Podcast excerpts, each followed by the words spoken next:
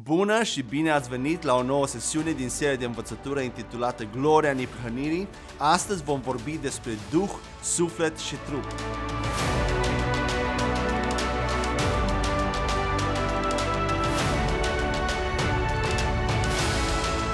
Astăzi începem al doilea mare capitol din această serie de învățătură intitulată Curățarea de păcate a conștiinței.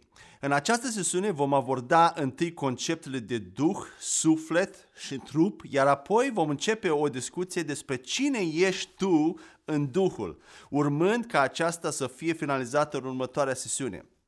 Conștiința credincioșilor poate fi curățată sau poate rămâne curată prin simpla neîncălcare a ei – Însă atunci când păcătuiești și îți încalci conștiința, ea poate fi curățată de vinovăția acelui păcat, amintindu-ți, meditând, crezând și chiar declarând cu gura ta patru lucruri. 1. Ai fost făcut sau făcută neprihănit uh, în natura Duhului tău pentru totdeauna la momentul salvării tale. 2. Ești liber de condamnare pentru totdeauna, chiar și atunci când mai faci fapte păcătoase. 3 Păcatele tale trecute, prezente și viitoare au fost complet șterse la momentul salvării și patru, că în realitatea Duhului, dacă ai fost cu adevărat născut din nou, nici măcar nu mai poți înfăptui vreun alt păcat vreodată. O bună înțelegere a ființei umane ca duh, suflet și trup, precum și a rolului fiecăreia dintre aceste părți, este de o importanță vitală atât în procesul curățării conștiinței noastre, cât și al creșterii spirituale. Această învățătură a revoluționat viața mea personală și a rezolvat o parte din frustrările și confuzia pe care le experimentam atunci când citeam și studiam Cuvântul lui Dumnezeu. Mi-a oferit o bază solidă pentru toate celelalte lucruri pe care Dumnezeu mi le-a descoperit de-a lungul anilor despre neprihănire, conștiință, mărturisirea păcatelor, eh, siguranța veșnică a mântuirii sau a salvării și despre sfințire. De asemenea, m-a ajutat să scap de multe gândiri greșite din viața mea. Și mă rog să aibă același impact și asupra ta în timp ce asculți aceste sesiuni și această învățătură. Și aș vrea să încep astăzi prin a citi 1 Tesaloniceni 5 cu 23, care ilustrează într-un mod clar cele trei părți ale ființei umane. Oamenii sunt spirite care au un suflet și trăiesc într-un trup. Există multe scripturi care dezvăluie tricotomia ființei umane, dar în Tesaloniceni 5 cu 23 este cel mai clar pasaj în această direcție, care nu mai are nevoie de altă dovadă. Haideți să citim, o să citesc din Biblia Traducerea Fidelă 2015. Și însuși Dumnezeul păcii să vă sfințească complet și întregul vostru duh și suflet și trup să fie păstrate ireproșabile până la venirea Domnului nostru Isus Hristos. Acest lucru este atât de evident încât nu cred că poate exista vreun argument credibil împotriva faptului că noi oamenii suntem alcătuiți din duh, suflet și trup.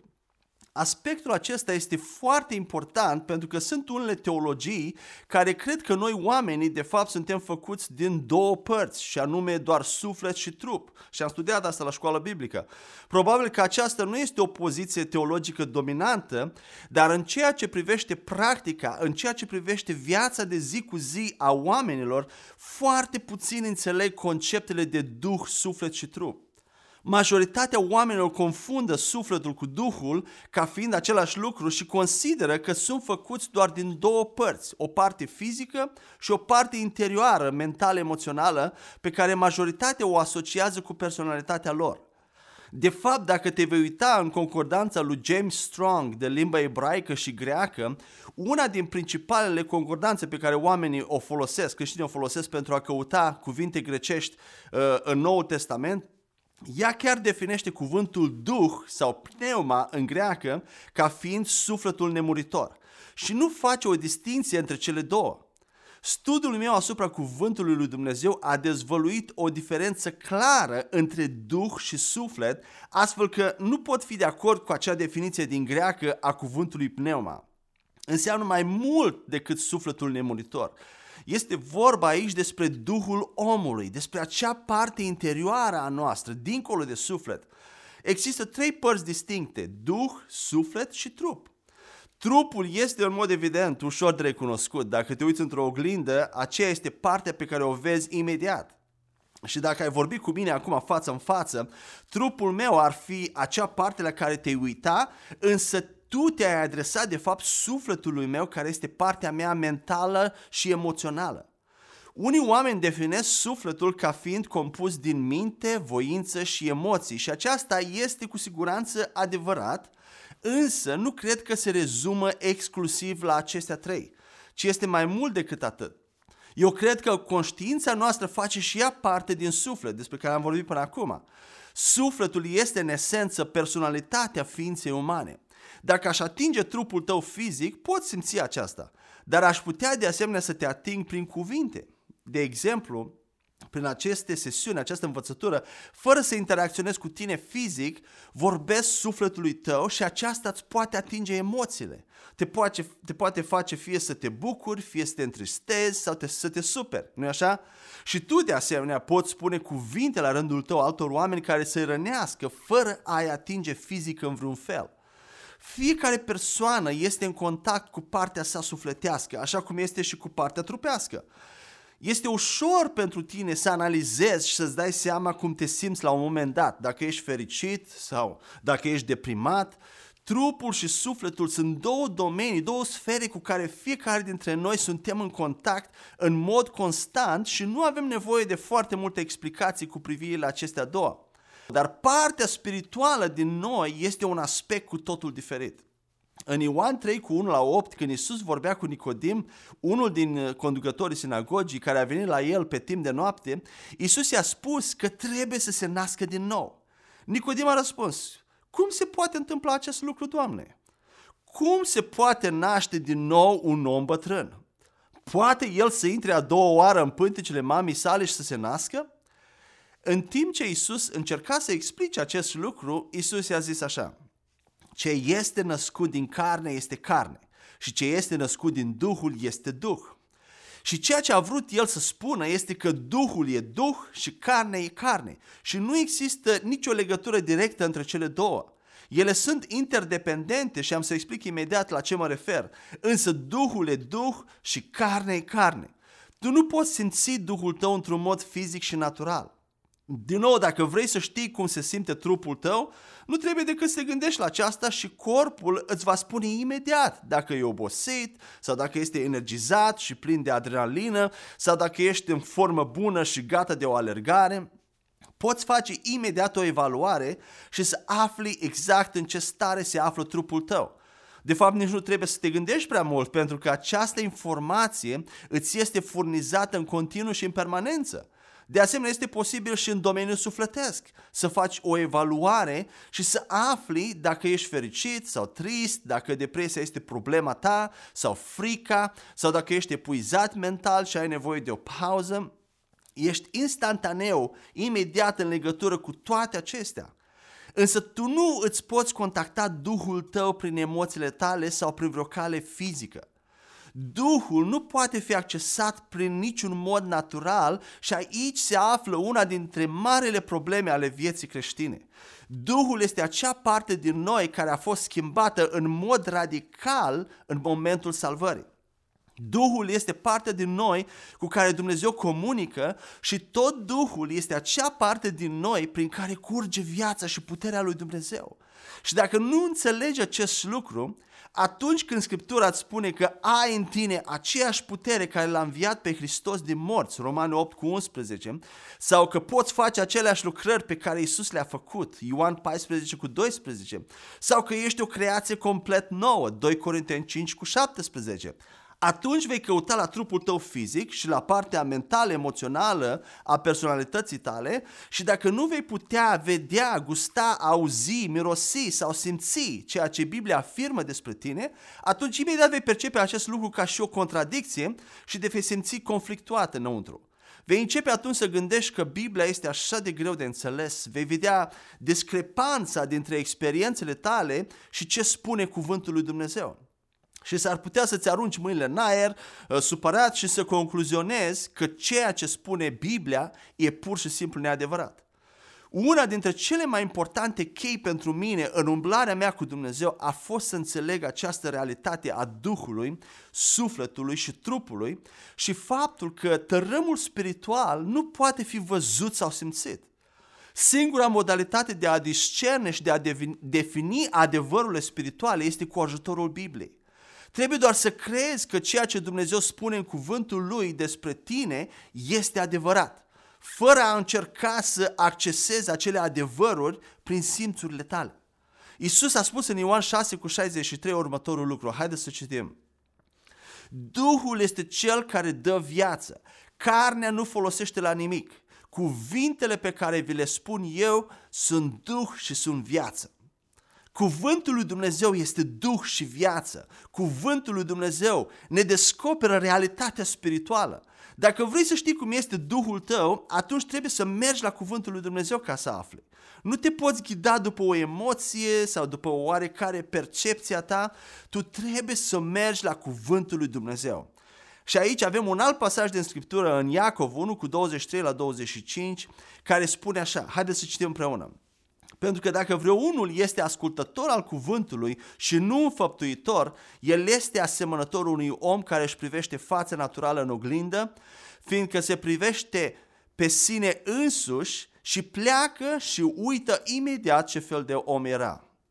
Dar oricine privește cu atenție în legea desăvârșită a libertății, adică Evanghelia, și continuă în ea, el, nefiind un ascultător uituc, ci un înfăptuitor al faptei, acesta va fi binecuvântat în fapta lui.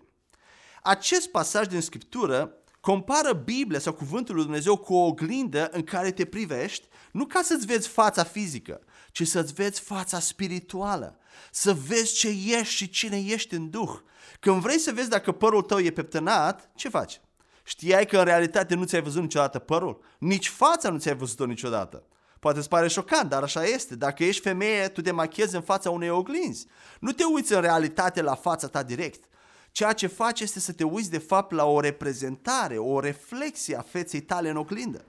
Adevărul este că tu niciodată nu te-ai uitat cu ochii tăi direct la fața ta. Te-ai uitat întotdeauna la o reflexie sau o reprezentare, dar ai ajuns să ai încredere în acea reprezentare. Tot astfel, cuvântul lui Dumnezeu este o reflexie perfectă a noului tău duh. Când dorești să vezi dacă părul ți este peptănat sau dacă fața ta arată bine, nu te iei după sentimente, nu-i așa? Nu poți merge înainte și spune, ei bine, simt că deja sunt machiată și că fața mea arată bine, iar când îmi ating părul, simt că este peptănat și că sunt gata de plecare. E amuzant, nu așa? Nu te poți lua după ceea ce simți sau gândești cu privire la lucrurile fizice. Trebuie să te uiți în oglindă și apoi te încrezi în ceea ce vezi. Tot astfel este și cu cuvântul lui Dumnezeu. Cuvântul lui Dumnezeu îți oferă o imagine perfectă a cine ești în Duhul tău. Faptul că ești cuvântul lui Dumnezeu întrupat exact cum a fost și Isus. Și aceasta e singura cale. Nu poți spune, ei bine, dacă aș avea puterea lui Dumnezeu în mine, aș ști aceasta. Nu, nu ai ști. De exemplu, Samson nu a știut când Duhul lui Dumnezeu împreună cu puterea sa l-au părăsit. Dacă, citi, dacă citești despre el. Aceasta ne arată că el nu simțea ceva, uh, puterea pe care o avea. Ceea ce este în Duh e Duh și ceea ce este carne e carne. Nu poți percepe Duhul sau puterea prin simțurile tale fizice. Este ca și cum cineva ar spune, ei bine, dacă aș avea machiaj pe față, aș ști, aș simți. Nu poți simți aceasta, trebuie să te uiți și apoi să acționezi conform cu ceea ce vezi. Exact același lucru se aplică și la cuvântul lui Dumnezeu și la Duhul tău și al meu. Tu trebuie să te uiți la noul tău Duh prin oglinda cuvântului și nu prin cele cinci simțuri ale tale sau prin sentimente. În următoarele minute aș dori să începem să descoperim împreună cine suntem noi în Duhul, cine ești tu în Duhul cu adevărat. O transformare totală a avut loc în interiorul fiecare persoane care a fost născută din nou. Și poți vedea aceasta în multe locuri din Biblie, 2 Corint, dar 2 Corinteni 5 cu 17 este scriptura de temelie în acest sens și este unul din versetele mele favorite care l-am memorat. Haideți să citim. De aceea, dacă este cineva în Hristos, este o creatură nouă. Cele vechi au trecut, iată, toate au devenit noi. Acest verset spune că Dumnezeu te-a schimbat total odată ce ai venit în Hristos. Nu spune că toate lucrurile devin noi sau că au potențialul de a deveni noi, ci mai degrabă spune la timpul trecut că toate lucrurile au devenit noi. Dacă nu înțelegi conceptul de duh, suflet și trup, ești imediat predispus confuziei, frustrării și în cele din urmă necredinței. Acest lucru se întâmplă din cauza că îți poți da seama prin procesul de eliminare că nu este vorba aici de trupul tău fizic, dacă erai mai ponderat, să zic, înainte de a fi salvat, să vei fi în continuare la fel și după ce ai fost salvat, nu așa? Trupul tău nu a murit instantaneu și toate lucrurile referitoare la el au devenit noi. Cred că acest lucru este destul de evident pentru toată lumea.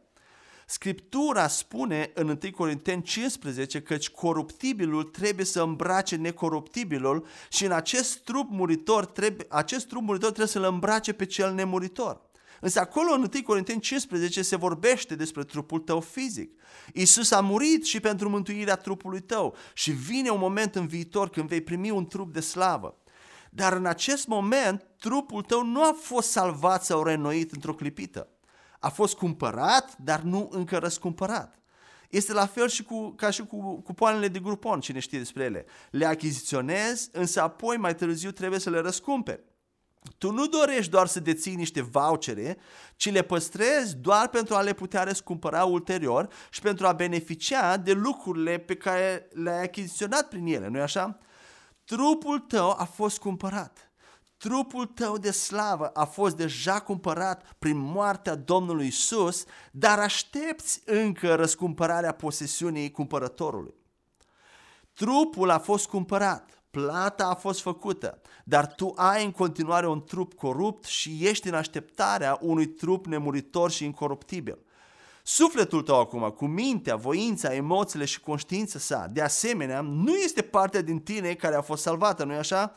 Există multă confuzie în acest sens, deoarece vei auzi oameni spunând adesea, ei bine, eu sunt un câștigător de suflete, am venit aici în această seară să văd un suflet salvat.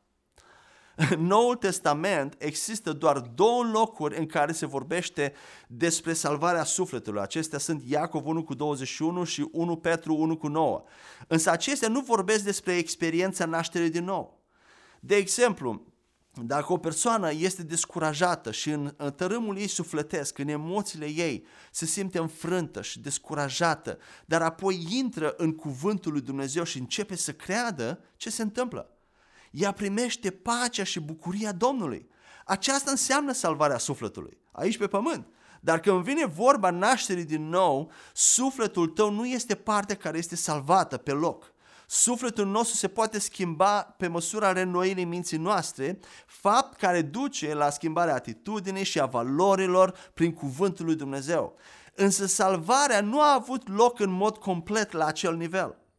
Sufletul este în proces de salvare, se află în curs de desfășurare și acest proces este condiționat de renoirea minții noastre. Deci poți vedea că sufletul tău nu face parte din ceea ce a trecut, cum spune versetul, și nici din lucrurile care au devenit noi. Dacă erai în depresie înainte de a fi mântuit, vei continua să fii în depresie și după salvare. Dacă nu începi să crezi cuvântul lui Dumnezeu și să schimbi modul în care gândește sufletul tău. Acest lucru se poate întâmpla cu siguranță și ar trebui să se întâmple la un creștin, la o viață de creștin normală, dar nu se întâmplă automat. Permitem să descriu acest concept și în felul următor. Dacă nu știai matematică înainte de a fi salvat, atunci nu o să știi instantaneu matematică nici după ce ești salvat. Lucrurile vechi, cum ar fi lipsa de cunoștințe într-un domeniu, nu au trecut și toate lucrurile din domeniul tău sufletesc, din sfera ta sufletească, nu au devenit noi deodată. Sufletul nu este schimbat imediat, ci este în proces de schimbare. Și cu toate acestea, 2 Corinteni 5 cu 17 spune că dacă cineva este în Hristos, ea, acea persoană este acum în timpul prezent și aici pe pământ o nouă creație. Acesta este un fapt fără echivoc și reprezintă realitatea, nu este o promisiune. Traducerea literală din greacă a expresiei nouă creație este o nouă specie de ființe care nu a mai existat înainte. Este vorba de o transformare totală. Lucrurile vechi s-au dus la timpul trecut, toate lucrurile au devenit noi. pasajul nu spune că acele lucruri vechi vor trece în viitor dacă vom depune suficient efort sau dacă ne vom ruga și vom posti îndeajuns. Această scriptură descrie o schimbare care are loc prin nașterea din nou și care nu mai este în curs de realizare, ci este deja finalizată. Este un fapt împlinit, o operațiune încheiată. Așadar, prin procesul de eliminare îți poți da seama că nici trupul tău și nici sufletul tău nu sunt cele schimbate în acest fel. Așa că ne mai rămâne ce? Duhul. Spiritul tău este parte din tine care ți-a schimbat total la mântuire. Când oamenii îl fac pe Iisus Hristos, Domnul lor, are loc o schimbare imediată în Duhul lor. De obicei și trupul și sufletul lor sunt atinse și afectate de schimbarea care a avut loc în Duh la un anumit nivel, dar nu într-un mod total și complet. Și dacă nu înțelegi acest lucru, atunci vei experimenta dezamăgire.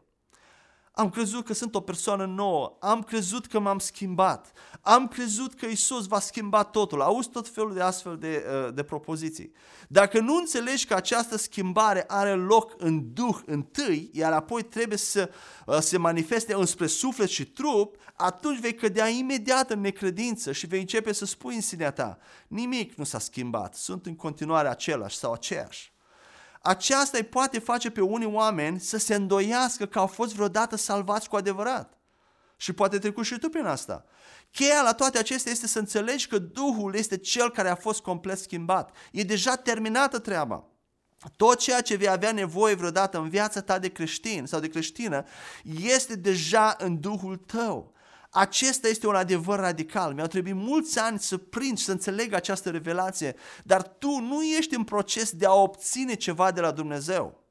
În Duhul tău născut din nou, tu ai deja tot ce vei avea nevoie vreodată. Este deja acolo în întregime, în maturitate și în plenitudine. Duhul tău este perfect și complet. Duhul tău este în acest moment exact la fel cum va fi și în eternitate. Tu nu vei primi un spirit nou când vei merge în cer. Duhul tău este acum la fel de perfect, la fel de matur și la fel de complet precum este Isus. Iar restul vieții creștine constă în a învăța să crezi acest lucru, uitându-te în oglinda spirituală a cuvântului lui Dumnezeu și crezând ceea ce spune despre tine. Acesta este procesul de renoire a minții. Și pe măsură ce îți aliniezi sufletul tău cu ceea ce este deja prezent în Duhul, atunci vei vedea beneficiile fizice. Tu ești alcătuit din trei părți, Duh, suflet și trup. Duhul tău este întotdeauna pentru Dumnezeu. Este deja creat după chipul și asemănarea lui Dumnezeu și are tot ce are Dumnezeu. Apoi ai și sufletul și trupul de asemenea. Dacă sufletul tău se unește cu Duhul tău, atunci sunt doi împotriva un, la unul. Aceste două părți împreună în unitate vor domina a treia parte, adică trupul fizic atunci trupul fizic va experimenta viața, victoria și puterea care se află în Duhul tău. Dar dacă sufletul tău se unește cu trupul fizic și este dominat de ceea ce poate vedea, gusta, auzi, mirosi sau simți, atunci el va opri viața care este în Duhul tău din a se manifesta vreodată în tărâmul fizic. Sufletul tău trebuie să înțeleagă și să vină în unitate cu ceea ce s-a petrecut în interiorul tău adică în Duhul tău, așa încât Duhul tău să poată curge prin sufletul tău pentru a ajunge în trupul tău și apoi în lumea fizică. Iată o diagramă funcțională care descrie Duhul, sufletul și trupul ca și trei cercuri concentrice. Această diagramă este un efort de a ilustra cât mai bine această relație dintre spirit, suflet și trup. Dacă vă uitați la ea, cercul exterior este trupul tău. Este partea pe care o poți vedea și simți. Apoi, în al doilea cerc imediat interior, ai o parte care nu poate fi văzută, dar poate fi simțită. Acela este sufletul tău. Cred că poți observa acum cum sufletul tău atinge atât trupul cât și spiritul tău. Spiritul tău este al treilea cerc interior. Deși este centrul a ceea ce ești tu, nu poate fi văzut sau simțit. Majoritatea oamenilor nu-și dau seama de faptul că Duhul lor este nucleul ființei lor. Ei funcționează în principal din partea sufletească a lor crezând că ceea ce gândesc și simt este realitatea. Pentru ei, orice nu poate fi perceput prin cele cinci simțuri naturale, nu este real. Și încercând să fie realiști, eu înțeleg, ei caută puterea lui Dumnezeu în dimensiunile lor fizice, emoționale și mentale. Dacă nu o pot percepe uh, această putere la cele nivele, atunci trag concluzia de cele mai multe ori că nu o au deloc. Ei probabil percep sufletele lor ca fiind centrul ființei lor, însă cuvântul lui Dumnezeu spune altceva. Duhul tău este adevărata ta persoană. Iacov 2 cu 26 spune așa. Așa cum trupul fără duh este mort, tot astfel și credința fără fapte este moartă. Partea din tine dătătoare de viață este Duhul. Duhul este de unde vine viața ta. Când Dumnezeu l-a creat pe Adam, El a suflat în el suflarea de viață. Geneza 2 cu 7 ne spune acest lucru. Și a devenit un suflet viu. Cuvântul suflare în ebraică este cuvântul pentru vânt, ruah, și a fost tradus literalmente duh în alte locuri, cum ar fi Iov 26 cu 4 și Proverbe 20 cu 27. Acesta este cuvântul pe care îl folosim noi pentru Duh, Ruah. Dumnezeu a creat mai întâi trupul fizic, totul era acolo, dar nu a avut niciun fel de viață până când Dumnezeu a suflat în el și a transmis Duh în trupul lui Adam. Duhul este partea ta dătătoare de viață. Ioan 6 cu 63, 1 Corinteni 15 cu 45 spune asta. Întrucât viața ta provine din Duhul tău, acesta este cercul cel mai din interior dintre cele trei. Observă de asemenea cum Duhul tău este complet înconjurat de sufletul tău, nu are acces direct la trupul tău fizic. Extraordinar! Așadar, astăzi am pus bazele conceptelor de Duh, suflet și trup și am început să vorbim despre cine suntem noi în spirit. Și în sesiunea următoare vom continua să săpăm mai adânc și să vedem cine suntem noi în spirit. Însă până data viitoare, Dumnezeu să facă ca harul și pacea Lui să vă fie mulțite în fiecare aspect al vieții dumneavoastră. Amin.